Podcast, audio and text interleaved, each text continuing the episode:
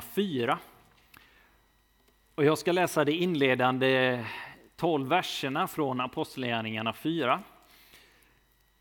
Och då har, om ni var här förra veckan så vet ni om det att eh, Petrus och Johannes de har gått upp till templet och på vägen dit så har de mött en lam man och de har helat honom i Jesu namn.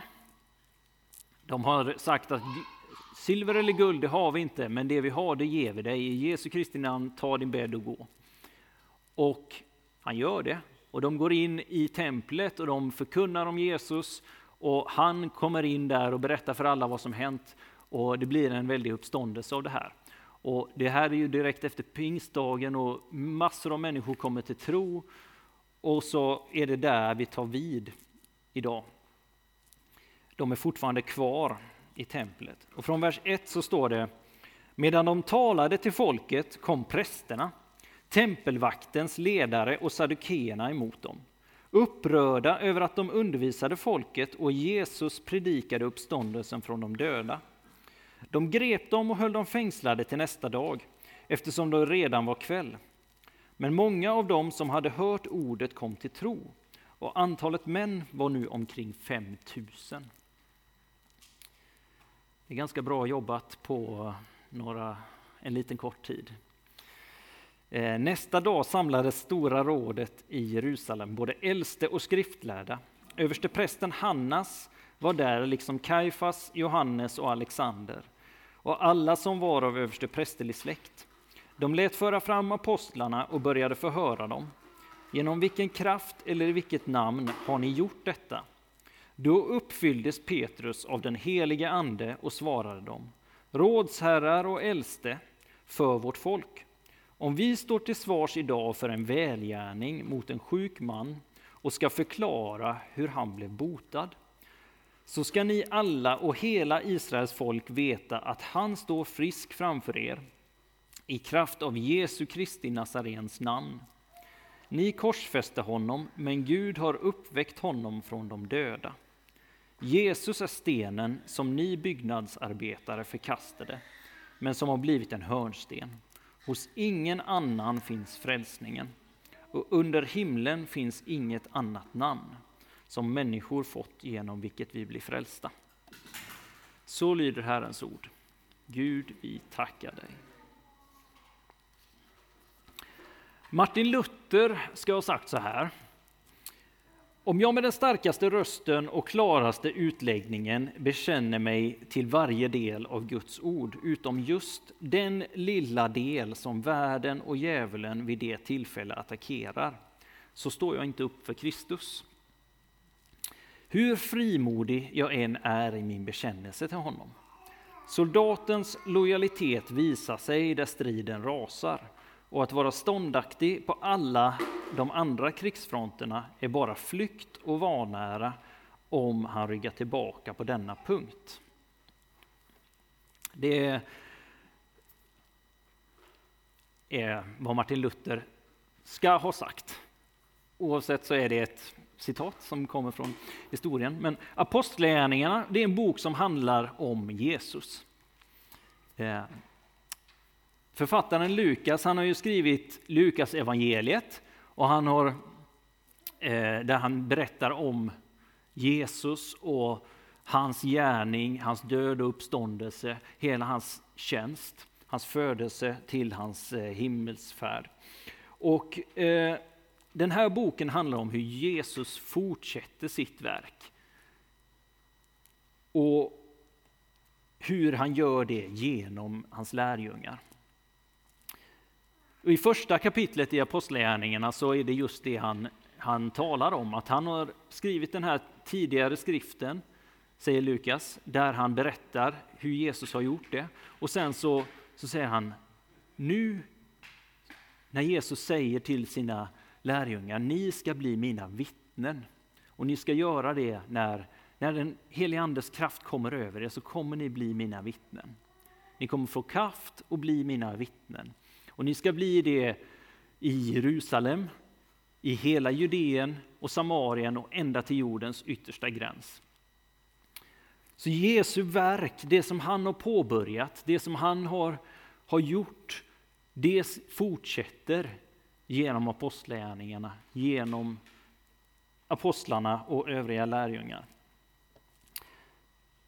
Och vad är det verket?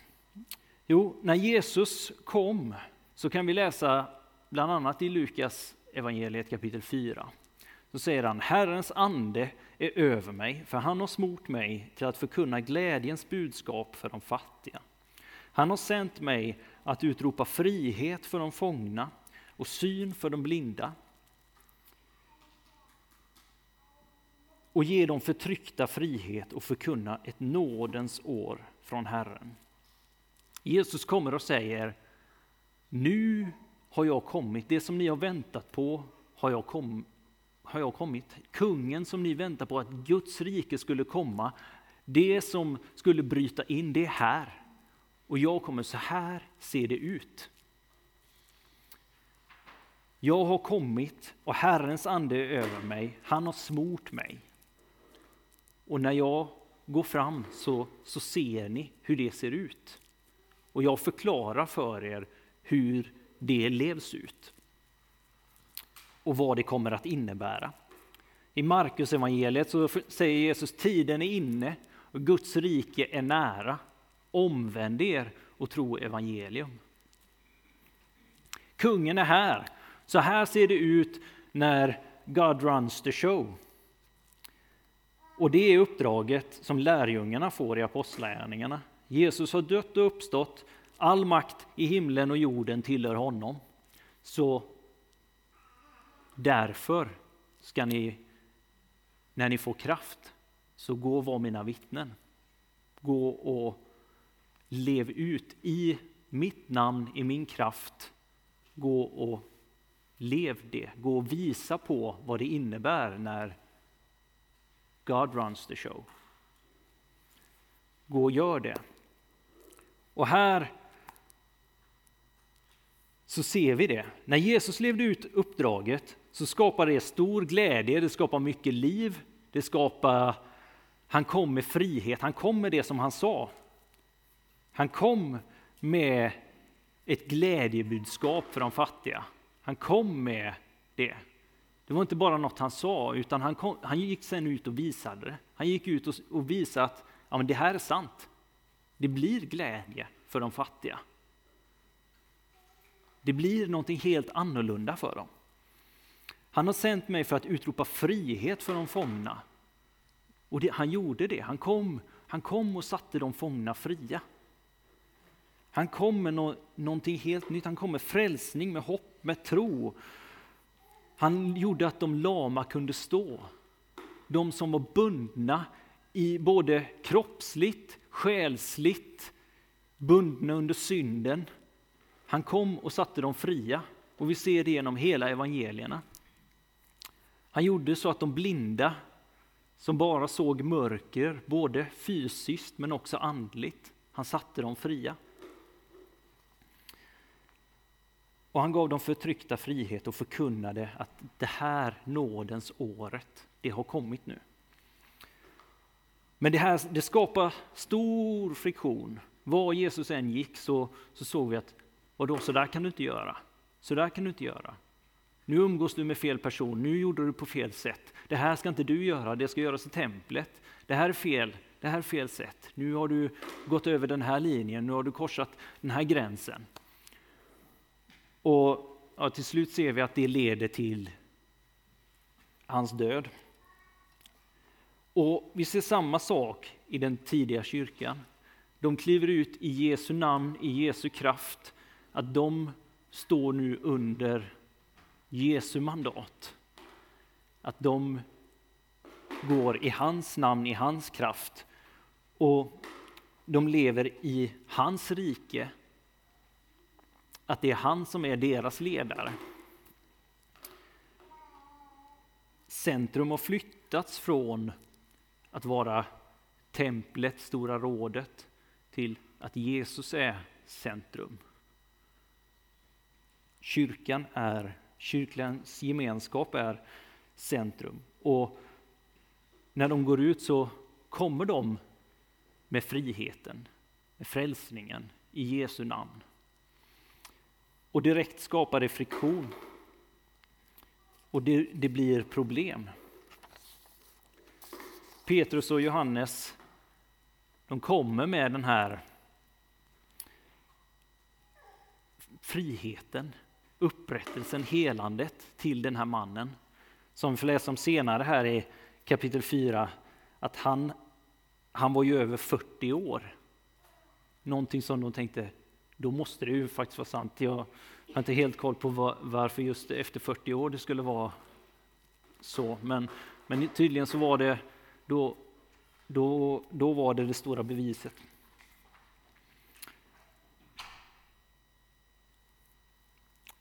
De hade helat och förkunnat om uppståndelsen från de döda.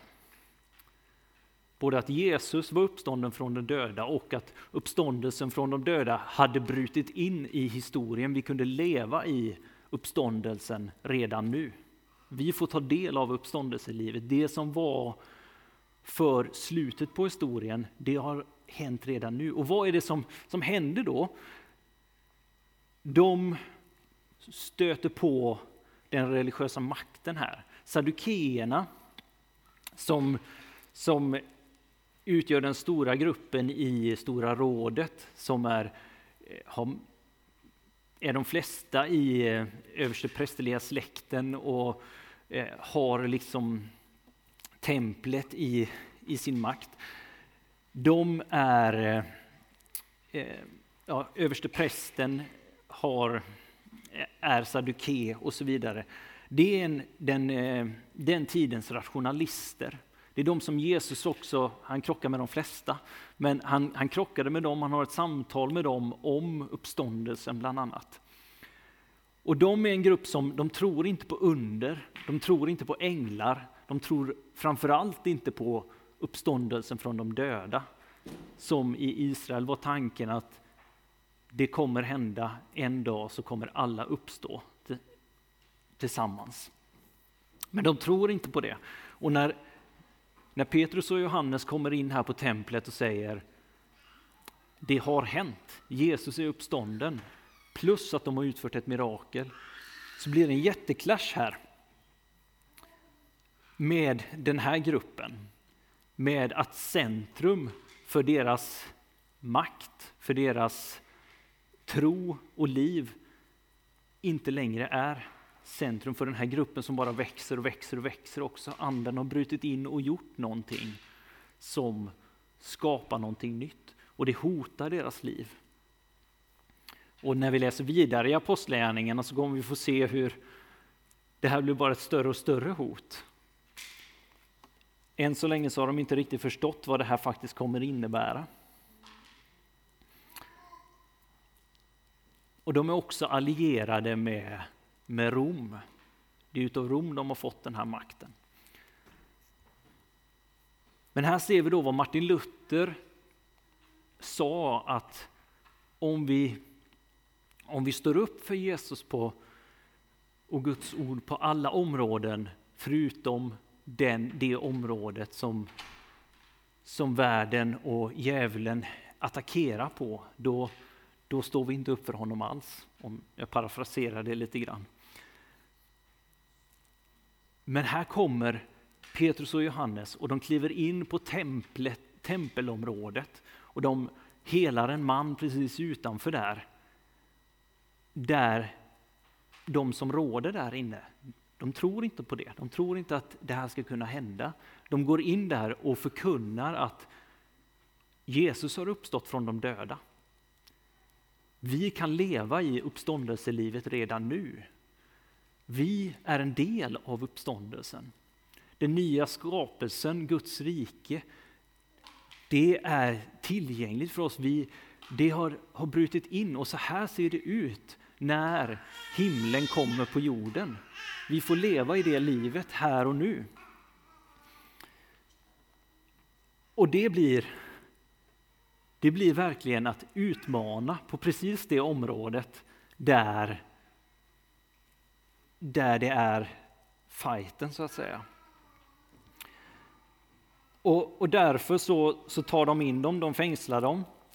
Och i verserna som följer här så blir det ett samtal mellan Stora rådet och Petrus och Johannes. Och de säger till dem, ni måste sluta eh, tala i Jesu namn. Ni måste sluta med det här som ni håller på med. Och då säger Petrus och Johannes, från vers 18 så säger Stora rådet, eh, de kallade in dem och förbjöd dem att alls tala eller undervisa i Jesu namn. Men Petrus och Johannes svarade dem, bedöm själva om det är rätt inför Gud att lyda er och inte Gud. Vi för vår del kan inte hålla tyst med vad vi har sett och hört. Då hotade de dem igen, men lät dem sedan gå. För folkets skull kunde de inte komma på något bra sätt att straffa dem, eftersom alla prisade Gud för det som hade hänt. Mannen som blev botad genom tecknet var ju över 40 år. Och det är någonting som händer här under, under trycket, under när, när, de, när de får det här motståndet. De, de tvingas välja. Ska vi, ska vi vika oss för detta som de säger? Eller ska vi, ska vi fortsätta den väg som, som Jesus har gett oss? Och på något sätt så slipas de. Eh, det är, varje gång vi utmanas utav, vi, vi får en väg att gå som Jesus ger oss, som den helige Ande leder oss att gå, så kommer det komma en utmaning på det området. Det kommer komma en, ja, en attack, eller, eh, det kan se ut på väldigt många olika sätt. Och attack det kan låta så, så stort också, men det kommer komma ett tryck på det. Eh, och vi får en, en utmaning att välja, ska jag, ska jag säga ja till den? Och det kan vara väldigt diffust, men det kan också vara väldigt, väldigt tydligt som här när de säger ni måste sluta tala i Jesu namn. Men, men det kan också vara i vår svenska kontext kan det vara väldigt nyanserat. Men vi, där, vi, där vi får göra ett val och säga, ska jag, ska jag göra det eller ska jag, ska jag gå och göra det valet som lärjungarna gjorde? De säger, bedöm själva om det är rätt inför Gud att lyda er och inte Gud. Vi för vår del kan inte hålla tyst med det som vi har sett och hört. Och det som de gör sen när de blir frisläppta, det är att de tillsammans med de övriga troende, de kommer samman och de ber just över det här. De inser att nu, nu kom, kommer trycket här, de, de är inte nöjda med vad som händer. Eh, de, de som styr. Så de ber till Gud och de ber och så från ser de hur, att Jesus han har, de, de tryckte på kring honom också och så säger de, och nu Herre, se hur de hotar oss från vers 29. Hjälp dina tjänare att frimodigt förkunna ditt ord. Genom att du räcker ut din hand och låter helande, tecken och under ske genom din heliga tjänare Jesu namn. Och när de hade bett skakades platsen där de var samlade och de uppfylldes alla av den heliga Ande och förkunnade Guds ord med frimodighet. Så det är någonting att vi får, när vi känner att nu, nu, nu blir det jobbigt, jag vill själv inte liksom hamna under press. Jag vill själv inte, jag vill gärna att det ska vara bekvämt. Men men när det, när det händer, oavsett om det är stort eller litet, att mata in i oss att svaret är att gå till, till Gud och be att han ska låta sitt verk få fortsätta. Inte min egen agenda, inte min egen väg, utan att vi får fortsätta gå hans ords vägar. Att han får slipa det genom, genom det som händer. Inte att min, min väg, min agenda, vår kyrkas agenda ska komma fram, utan att han genom det motstånd man kan möta ska få slipas och och bli tydligare och att han får bekräfta det. På det sättet som han, han vill bekräfta det. Men i det här fallet så, jag tror att vi får be om, om under och tecken och att helande ska få ske. Men i det här fallet så var det ju också det som det handlade om. Att de inte ville tro på det. Och Jag tror att det här talar väldigt tydligt till oss idag också för att eh, vi lever i en kontext av just rationellt tänkande. Av, eh, av att det, när, när det är det som, som vi får kliva ut i så, så blir, det, blir det en utmaning för oss. Vi kan tala väldigt varmt och gott om att det är det som, som vi tror på, det är det som, som vi vill ska se hända. Men, men det är inte bara enkelt när vi lever ut det. Jag vet ju själv att jag tror på det. Jag, jag vill se det hända. Men när jag väl ska stå där och, och jag ser någon som är skadad eller sjuk, eller så, så är det en otrolig brottning inom mig själv. att vad skulle de tänka, vad skulle de tycka om jag skulle, om jag skulle fråga om att, be för den här personen? Om jag får göra det? Eller om jag skulle kliva ut i, i auktoritet för den här, mot den här personen. Eller så. Eh, att den, den kontext, den världsbild som vi lever i, det, den tar inte emot detta. Men människor gör det, människor kan göra det. Eh, och här får vi be Gud, precis som apostlarna gör, och göra det tillsammans. Be att hjälp dina tjänare att frimodigt förkunna ditt ord genom att du räcker ut din hand och låter helande tecken och under ske genom din heliga tjänare Jesu namn. Och då kommer Gud komma. Han kommer ge oss det som vi behöver. Han kommer möta oss, han kommer sända oss. Han kommer komma med sin kraft. Och jag tror att vi behöver påminna oss om vad vi faktiskt har sett i våra liv. Vad vi har, vad vi har mött, oavsett om det är mycket eller lite. eller så. Men vi har alla, vi som faktiskt tror på Herren Jesus Kristus, så har vi upplevt saker med Herren. Vi har fått se saker hända. Och, och han vill blåsa, genom att vi talar om det så skapar det tro. Jag kommer ihåg när jag och en, en vän, vi, vi, det här var ett antal år sedan, men vi, vi hörde om några som talade om att de hade startat helande kaféer. Det var i Wales. Men de, de sa i alla fall att de talade om vittnesbörden om det som hade hänt i det. De hade startat det mitt i stan. Liksom, och det här bjöd in folk från alla håll och delade ut kort om att men kom hit så, så ber vi för helande. Och vi blev så taggade på det här och tänkte det ska vi göra. Och jag bodde i Lysekil då och det var, en, eh, var inte så lätt att, att få till just det. Men, men vi, fick, vi fick i alla fall tanken om att vi ska göra det på ett litet ja, utsatt område. Och Lysekil är Lysekil så att det finns inte de här jätteutsatta områdena. Men vi har ett, ett område som är lite sämre än de andra. Eh, I alla fall. Men vi, vi fick tillgång till en källarlokal där.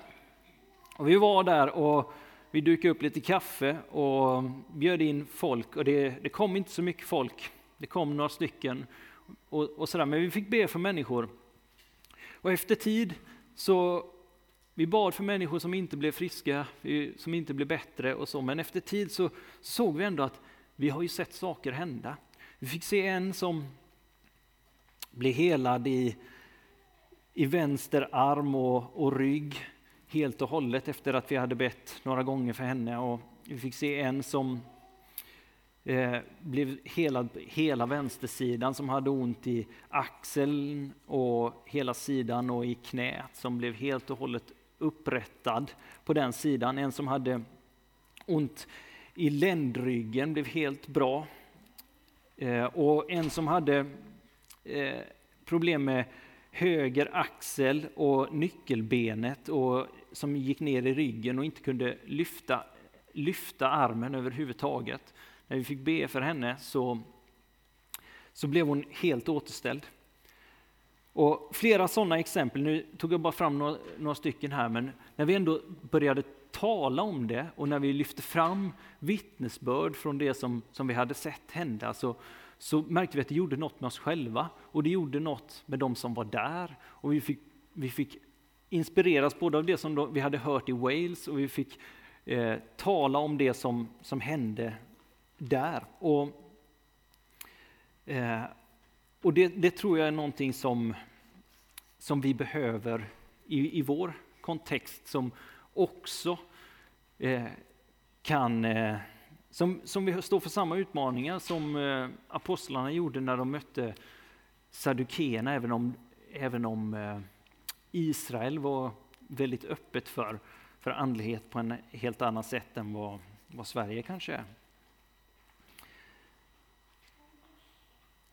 Men som Martin Luther säger där att soldatens lojalitet testas på olika områden och vi vet inte vilket område som jag vet inte vilket område som det kan vara för dig eller som är för, för olika av oss.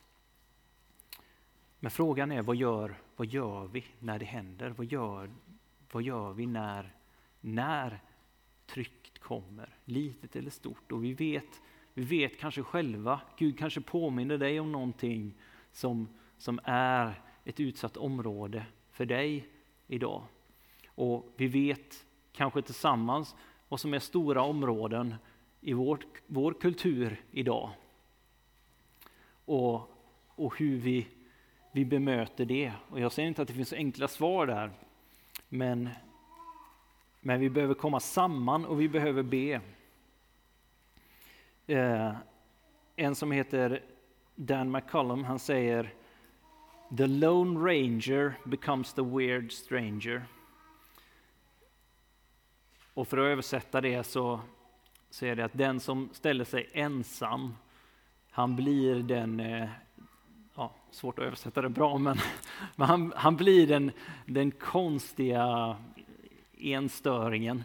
Eller så. Han, om, om vi inte står, står tillsammans i, i, i uppdraget och i att möta också kampen, utmaningarna, då, då kommer, vi, kommer vi inte klara trycket.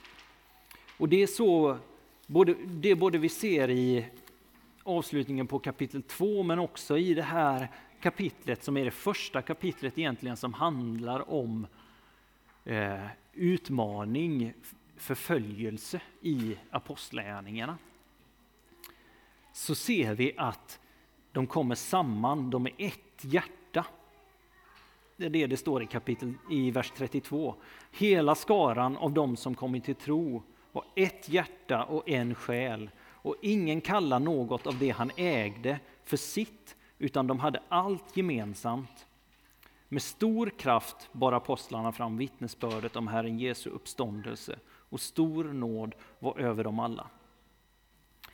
Och här tror jag det finns något verkligen Guds gåva som vi får be om. Att få vara ett hjärta och en själ. Och det, det här är ju bara ett Guds mirakel. För de, de var ju över 5000.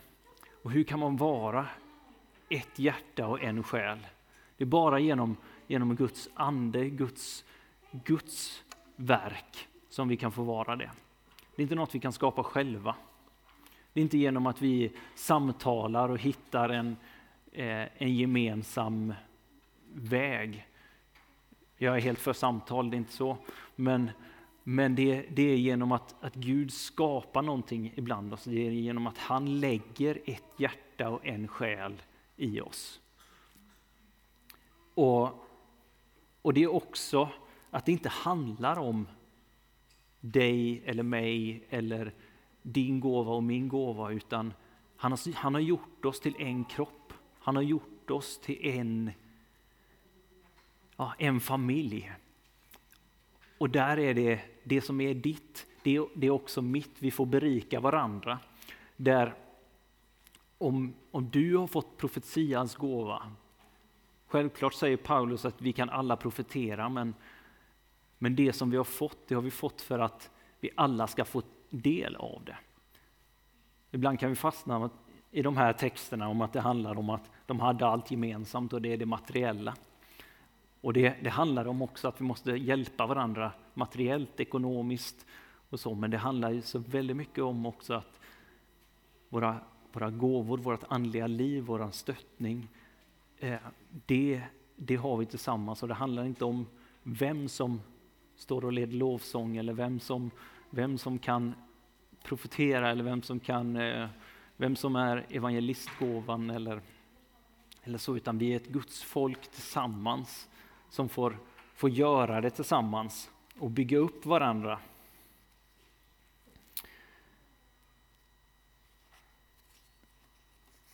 Så låt oss, eh, låt oss be och låt oss be i, i,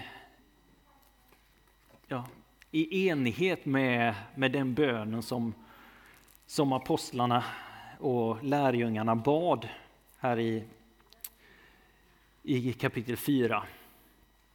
Att be om frimodighet och be att Gud bekräftar bekräftar hans ord och så genom, genom oss. Och be om tro för det.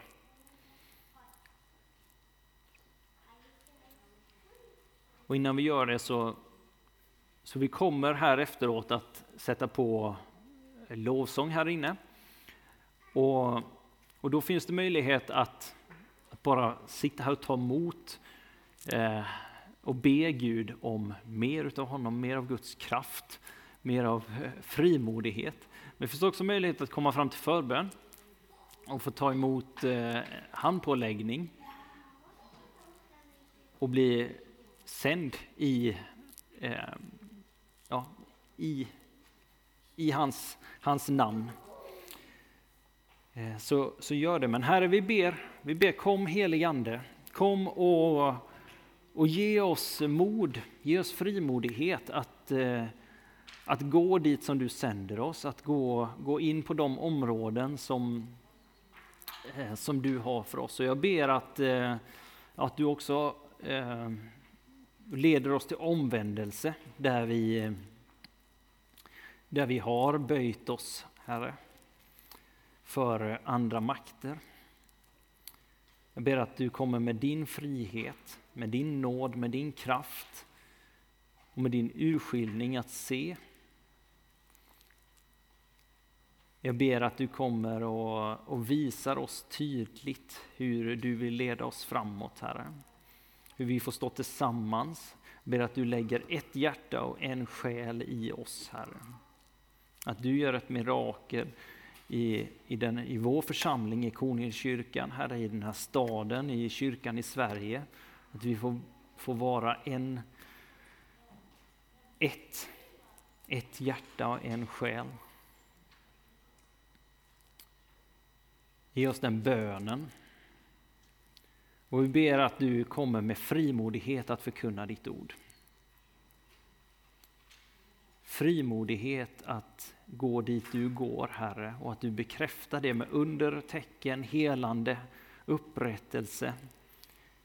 Vi får se fångna bli fria, Herre. Blinda se, lama gå. Herre, att det är nådens år som du har kommit med. Det får vi